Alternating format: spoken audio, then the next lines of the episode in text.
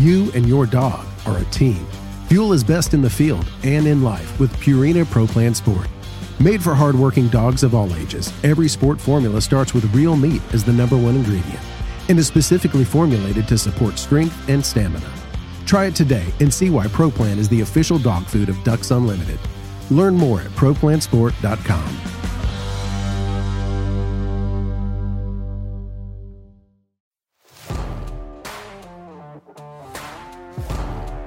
Welcome to the Ducks Unlimited podcast, the only podcast about all things waterfowl. From hunting insights to science based discussions about ducks, geese, and issues affecting waterfowl and wetlands conservation in North America, we bring the resource to you. The DU Podcast with your hosts, Chris Jennings and Dr. Mike Brasher. Once again, joined with my co host, Dr. Mike Brasher, and we have kind of a fun conversation today. And it's a fun and also an educational conversation, especially for spring and summer months. Um, what we're talking about today is really it's urban nesting mallards more or less and also some canada geese too um, but what the issue is is we we get tons of phone calls and emails especially i get them coming in through the website and um, it's all about what do i do with this duck i have a duck nesting in my uh, flower pot. You know, what's the next step? And I wanted to get Mike on here and really bring to light some of the science of it. You know, what's going on in this process, but also what do you do? Uh, what do you do when you have a duck in your pool and it won't leave? Like, what's that duck preparing to do? So, Mike, you know, that's one thing we've kind of laughed about it and talked about it quite a bit, but what does someone do? What's the first thing that they do when they find this random mallard nest um, in their bushes or in their flower pot. Uh, let me just say, Chris, was, this was one of the first things I realized whenever I actually moved into the position I currently have now at headquarters is that these calls come in quite often. You know, you can almost set your uh, set your calendar to the to the timing of these of these calls when they start coming in. It's obviously you know spring when the ducks start nesting. Uh, we're here in in Memphis, and uh, so yeah, whenever spring rolls around, you know these calls are going to start coming in. In my previous position, I, I, really didn't get any of these calls. I just uh, wasn't wasn't in that in that type of position to, to really get them. And but it, it's kind of neat, really is, because when you think about the way people intersect with waterfowl for a lot of society, this is it. You know, we had Ben O'Neill on a, an episode early on, and he spoke about that very thing, and that it's a lot of times we in the profession take these birds for advantage, uh, take them um, for granted, the the urban nesting ducks and geese. But the reality is, those are the the components of the waterfowl population that most people have some interaction with. So naturally, they get these questions and they call Ducks Unlimited quite often. And sometimes you get those questions, sometimes they, they come to me. And so the as you laid out there, the most basic question is, all right, hey, I've got this. We get a phone call and we call them, and then they say, I've got this duck that's nesting. It's chosen to nest in my flower pot. What do I what do I do? Well, the, the reality is that bird is recognized as a migratory species. So that's kind of the first thing that we have to lay out here is there are certain uh, certain pieces of legislation that dictate what you can and cannot do with that bird. Despite it being in an urban setting, it is technically recognized as a migratory bird. So, what comes into play there is the Migratory Bird Treaty Act. So, which states that you cannot harm, harass, take, you know, kill outside of any other uh, outside of the allowed regulations these migratory birds, and it does not allow for just kind of blanket removal of of a duck or a duck's nest or eggs, um, or I, I, should say, you know, the the duck or or its or its eggs or ducklings. You have to have a permit to do that if you can. So that's one of the first things that I tried to do when I started getting these calls. I would call around and find, try to see if there was somebody in the area, like these any of these animal control businesses that would would take care of these situations if they would have the federal permits that would allow them to remove the hen and her eggs. And and there's not you know and i've none that i have really found have the have the permits here in memphis to do that because you know, it's i guess there's a lot of paperwork involved when you're talking about a federal permit. So technically with that kind of background you can't just legally go in and remove the uh, remove the eggs uh, of that of that hen without kind of running afoul of of a law that's on the books. So, you know, if you what I once you have that hen and she has a nest with eggs in it, you know, technically you got to let her. Uh, you have to let her r- run the course of that um, of that uh, of that nesting attempt. Now, the good news is that once she hatches, those ducklings are gonna are gonna go on. They're gonna leave. Uh, so if you can just you know uh, live with that duck. A lot of folks call and they're they're concerned about the duck because they have a dog, and they're afraid the dog is going to harass the the duck or capture the duck or whatever. And you know, I, in those cases, I say, well, if you're that, you know, if you're if you want to protect the hen, then you will need to kind of keep your dog away from it, or your cat may be the the case from it. Um, otherwise, you know, you can kind of just let nature take its course, so to speak. Um, but a lot of folks call because they're concerned about it and they care for the duck and they want to want to protect it. So, uh, you know, there's a couple of things that you have to consider there. Is number one, you can't just go in and start removing it. Uh, and then if you wanted to if you wanted to work around your daily activities you can do so. And the incubation period for these ducks is about 28 days on average. And then once that those eggs hatch those little ducklings are gonna are gonna scurry off. Um, so you know that's that's sort of the basic line that i give folks is that if you can live with it then i'd encourage you to do so. Uh, there aren't a lot of options available to you, you know, within the legal framework, at least not here in, in Memphis. There may be some other places around the country that, that have some uh, animal control operations that have those permits. And so that's one of the things that you can do is get in touch, you know, go through the through the I guess I was going to say the yellow pages, but who knows what the yellow pages is anymore? You can Google for animal control company in your area. Uh, you can also, and I've tried this as well. You can also get in touch with your state game agency, uh, natural resource agency, or if you have a fish and wildlife service office uh, in the city where you live or where nearby where you live, you can call them also. Now, obviously, Ducks Unlimited, we don't have any of those permits. We don't do that that kind of stuff. But you know, you can uh, you can call some of those folks. Uh, now, what I will back up here, Chris, and I will say if people see a hen a mallard kind of hanging around prospecting for a nest site. At that time they can try to scare they if they see where that hen is kind of investigating they can put something up that would prevent the hen from getting there. They can harass the hen as she's you know to try to scare her away to prevent her from nesting in those locations. Uh, but yeah once she starts laying those eggs then um, technically your options are limited. Yeah, and I think I think that's a good point too. You know, when you see this the hen begin, and a lot of people will see this early on, or the early stages of this, and even call in, which is interesting because they're seeing uh, mating rituals and they're seeing you know different mating flights and, and they're they're like these ducks are you know flying around my house. That's crazy and I don't know what to do. And, and that's kind of those first steps and and you know that's kind of where I lead people like hey just you know keep your eye out. If you see a nest you don't want to but another thing to point out to people you know that are confused as the reason you know, like those birds are not counted in surveys you know, in overall waterfowl surveys, breeding population surveys. And I think that's something that's a little confusing to people. Um, but one reason for that, and I know uh, Dale Humburg, our former chief scientist, he would always point out that the the success rate of these kind of urban breeding birds is really low. Um, because not only do they have the same issues that wild birds are facing on the prairies, but they also have a lot of domestic cats. They have, you know, dogs, you know, these people walking, walking along could, you know, are disturbing the nest unintentionally. Um, but they have a lot of issues too. So that, that nest success is fairly limited.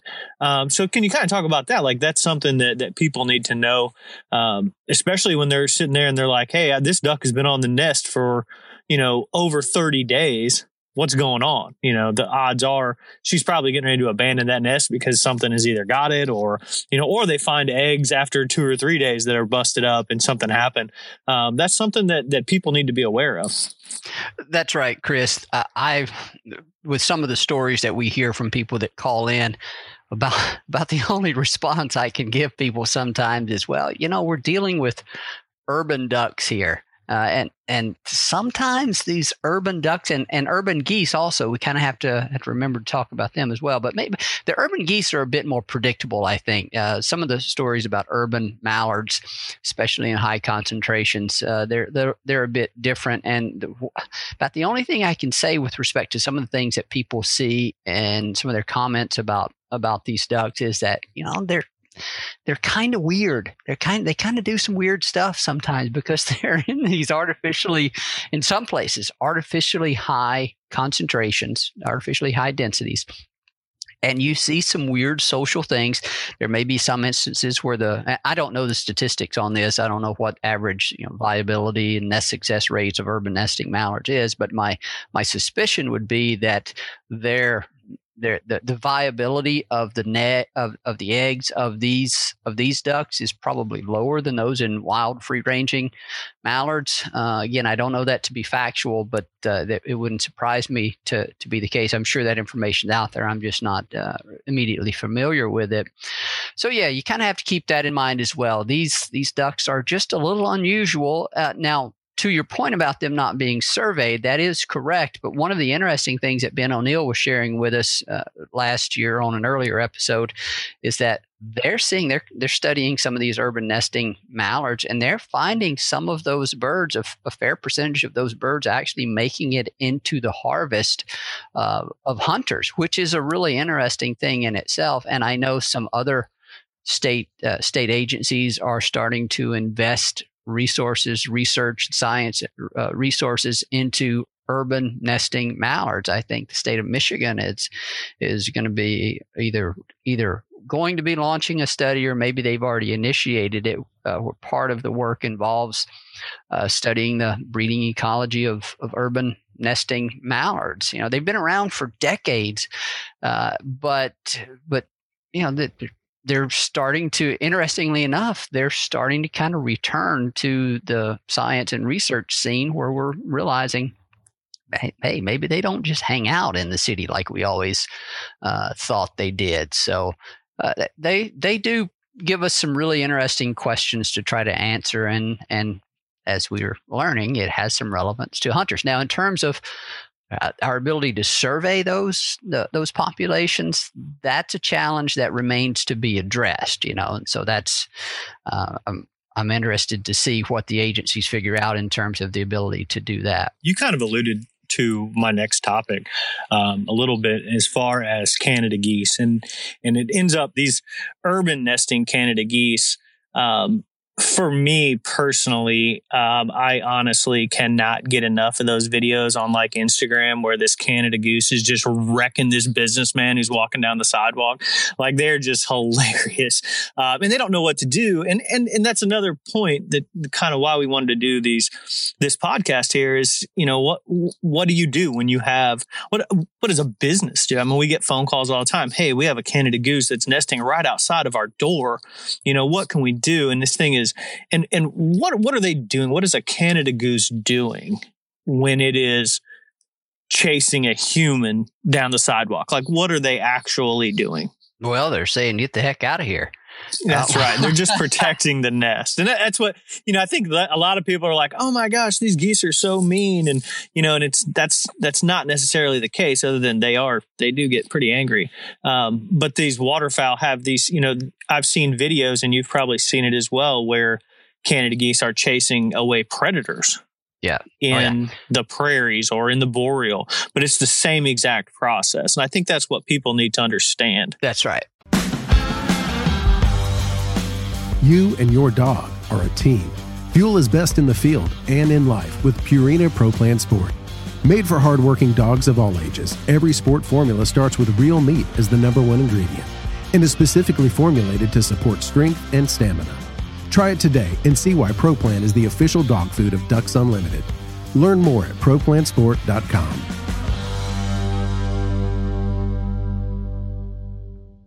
we have to again here we go back to an earlier conversation we had about the mating systems of waterfowl geese and swans and whistling ducks uh, and and a few other uh, species of ducks uh, but for the most part we're just talking geese and swans here uh, mate for life I mean, or at least mate until one of the pair members uh, dies. And so that uh, they're able to do that partly just because they they are such large bodied birds there is value in both members of that pair remaining uh, near near the nest site they are large enough that the male can actually help defend the female and the, the nest and the eggs while in that nesting process. You think about ducks there the, a male duck can't really fend off a predator worth anything you know so that kind of has helped shape the, the differences in the mating systems.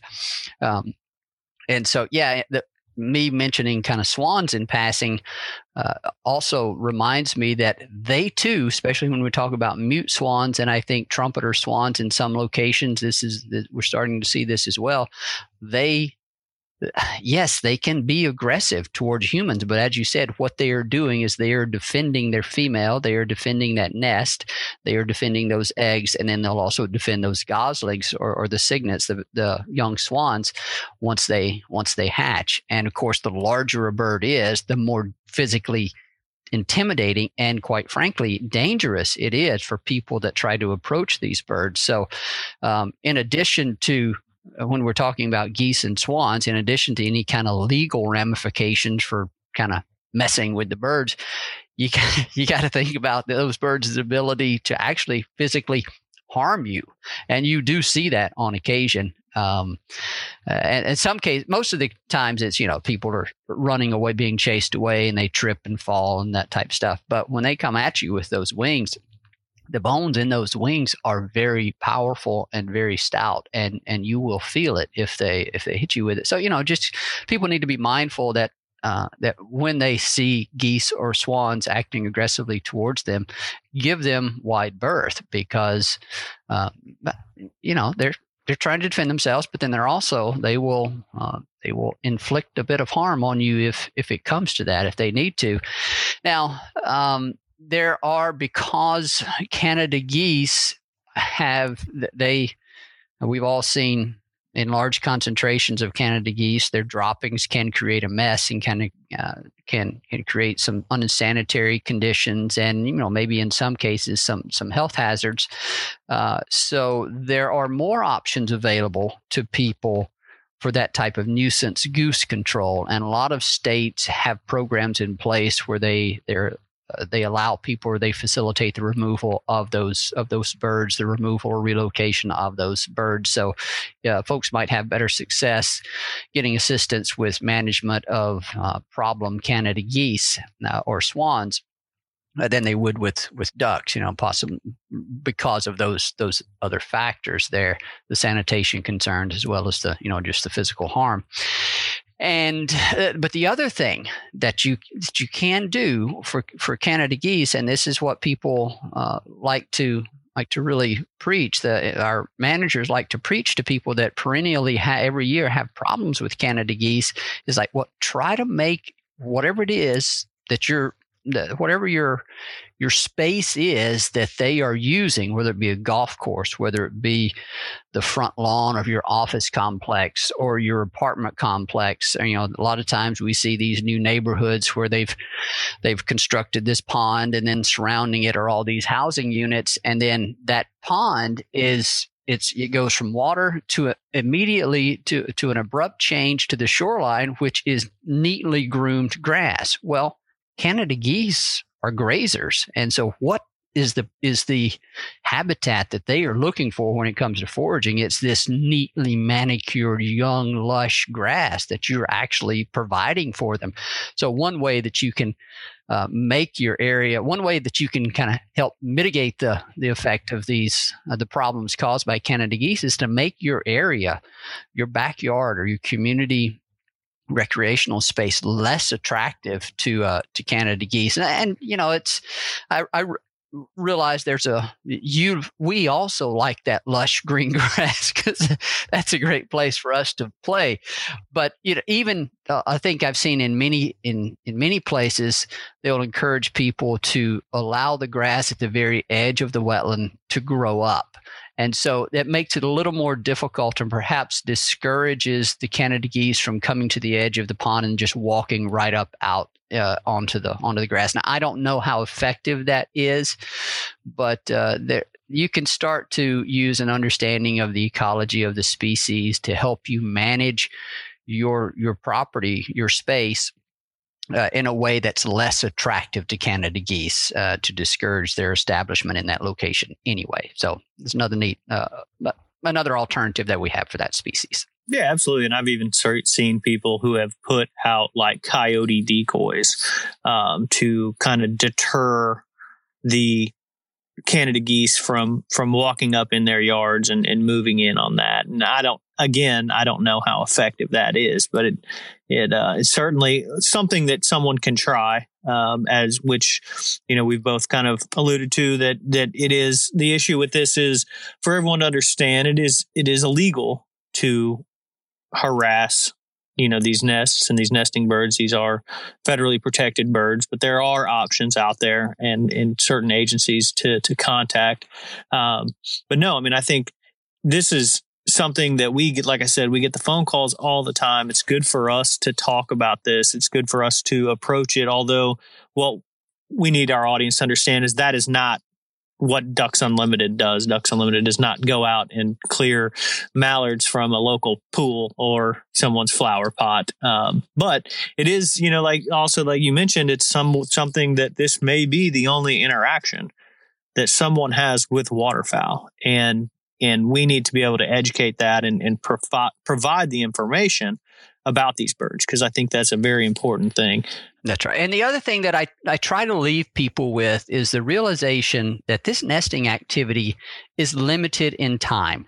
They're not going to be there year around. You know, so if you if they've established the nest, give them their space and just try to coexist with them and and you know the the nesting that nesting period will last well, four or five weeks at the most, or at least for an individual nest attempt. And so, let's say there's about an average of nine eggs laid. They'll they'll lay one egg per day, and then they will incubate that nest or th- those eggs for about 28 days. So you're looking at about 37 days there. Uh, so yeah, it's not it's not the entire summer. Once they hatch, they're off to somewhere else. Uh, now, what you can do is after that nest hatches, or if it's destroyed or something, then take measures at that point to prevent the hen from coming back and nesting in that same location. You know, uh, we grow our, our vegetable gardens, and we have to we have to contend with all sorts of insects, and and and some folks, you know, try to use uh, non chemical means, and so that's you're trying to figure out what the how to how to fend off these these uh, nuisance pest from eating your vegetables. And so it's kind of the same type of thinking with regard to with regard to ducks and geese that may be nesting in proximity to you. Try to understand what they're doing and figure out ways to prevent them from um, from from doing that or make that those areas less attractive. So um, that's the that's the key message I always try to leave people with. That is this is temporary. So rather than rather than seeing seeing them necessarily as a as a problem in all cases, yeah, see if you can kind of learn something from them. And a lot of folks do that. They they actually take pride in in kind of caring for the ducks whenever they're they're nesting. You know, they just want to know what they what they need to do. And so, I will tell you that I have one of the more interesting stories, and I'll get you to, to share one of the uh, an interesting one of the more interesting stories that you've had that if you you have one of those.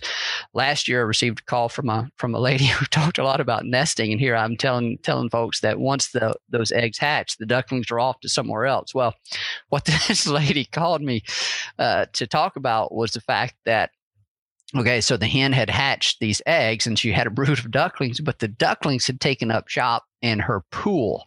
And so she was, she said, you know, I try to get them out, but then they go right back in there. And then the next thing I know, they're actually, they actually get caught in the filter. You know how there's that just that filter that that captures or trash collecting thing. I don't know what yeah. exactly what it's called. We don't have a pool, but the ducklings would get in there, and I think she would take the top off of it, and they would be able to jump out of there. But it was just like a revolving door. She would get them out and then go back in.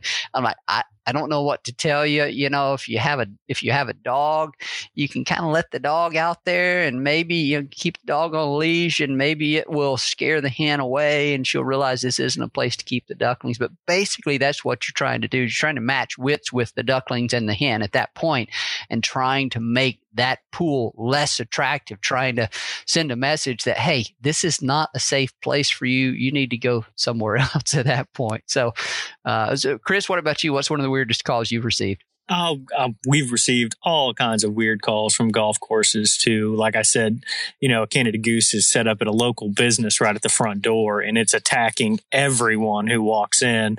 And that becomes a problem. But, you know, just personally, you know, I have a pool and we open it usually middle to late April, we'll open the pool. And uh, my 10 year old black lab, she's, you know, she's getting older, getting a little slower, and she's not the most active dog, especially in the early morning when it's not duck season. And so I'll, we let her out in the morning, and she usually just kind of saunters out in the backyard and does this. But, you know, it, I'll, I'll honestly just open the back door and let her out and not be paying attention. And last year in the spring, I I opened the door and she almost like took my legs out from under me because she was going so fast. And she leapt and jumped into the pool. It was only like half full, and these two mallards come flying straight up. and we never saw them come in. We know, you know, we we didn't know yeah. that they were in there, obviously, um, but that but they never came back. So uh, once that happens, it's you know it's kind of a good deterrent for sure. You know the dog chases them out, uh, but she didn't know any different. She was she was rearing to get get a mallard in her mouth in, in April and did, didn't know the difference. But yeah, there's there's lots of these stories, and I think that's a good thing for people to understand. I'm glad that we had this conversation. glad we brought this to light. Um, we do have a page on our website that's called Ducks Nesting in Your Backyard. It's a highly popular uh, visit you know throughout the spring and early summer it gets a lot of traffic, but it'll explain to listeners or to visitors to the site, you know, what to look for in the nest, what the nest looks like as far as like a mallard nest or a Canada goose nest, you know, how long that bird's going to sit on the nest. It really goes through what you just explained, uh, the whole process. It also highly encourages people to not mess with the nests. Yes. You know, it is against the law to contact state and fish and wildlife agencies if possible. Um, but yeah, I mean, I think I think what we've got you know we've provided as much information I think as we can about these birds right yeah. now. But I think one thing we need to look at is is here soon we're going to have to get uh, Dr. Ben O'Neill back on yeah. and discuss these urban mallards who are now becoming a part potentially of the harvest. And that's a very, I mean, that was one of our most popular shows in the last season. Yeah. One one last thing before we go, uh, hearing you talk about this reminds me, uh, if people if people have a mallard nesting in their backyard and it hatches and you see the hen leading the ducklings away, that's the most critical time to leave them alone. Let them do their thing. A lot of people say they, they kind of get worried when they see the hen get see one or two of the ducklings get separated from the hen and they want to try to rescue it and bring it back together with the hen. My advice is leave the hen and the duckling alone. Even if you see them separated, they more times than not will figure it out. The hen will call to the ducklings. She will try to get them to come back. Now you see these stories online all the time about how ducklings falling into the sewer and, and people call out the fire uh, the, the firemen. Um, or the policeman to try to rescue those. Eh, you know, those are probably outlier situations. More times than not, the hen and the ducklings are going to reunite and go on to wherever it is they're heading if you just leave them alone and try not to intervene. You know, nature has a way of figuring things out. Uh, nature has a way of kind of taking care of itself. You might you might say, and sometimes the outcomes are great, sometimes the outcomes are not so great. Um, but uh, but that's always the safe thing is just let quote nature uh, take its course there let the hen and ducklings try to try to work things out and uh, and try not to interfere. All right. Well, there you have it. That's the uh, information that's needed. So now, for all of our listeners out there who see someone post on their Nextdoor app or uh, post online that uh, you know they're having an issue with a duck, uh, feel free to either reference this podcast or send them to ducks.org and look up the ducks nesting in your backyard piece because it's a, a great source of information. Thanks, Mike. I appreciate you joining me. Absolutely, Chris. This was fun. I'd like to thank my co host, Dr. Mike Brasher, for joining me today to talk about urban nesting ducks and geese and what to do with them. I'd like to thank our podcast producer, Clay Baird, who's doing a great job getting these things put together for us. And I'd like to thank you, the audience, for listening and supporting wetlands conservation. Thank you for listening to this episode of the DU Podcast. Be sure to rate, review, and subscribe to the show and visit www.ducks.org slash DU Podcast for resources based on today's topics, as well as access to more episodes. Opinions expressed by guests do not necessarily reflect those of Ducks Unlimited. Until next time, stay tuned to the Ducks.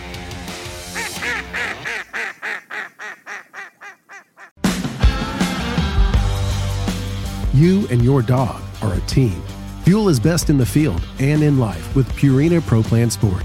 Made for hardworking dogs of all ages, every sport formula starts with real meat as the number one ingredient and is specifically formulated to support strength and stamina.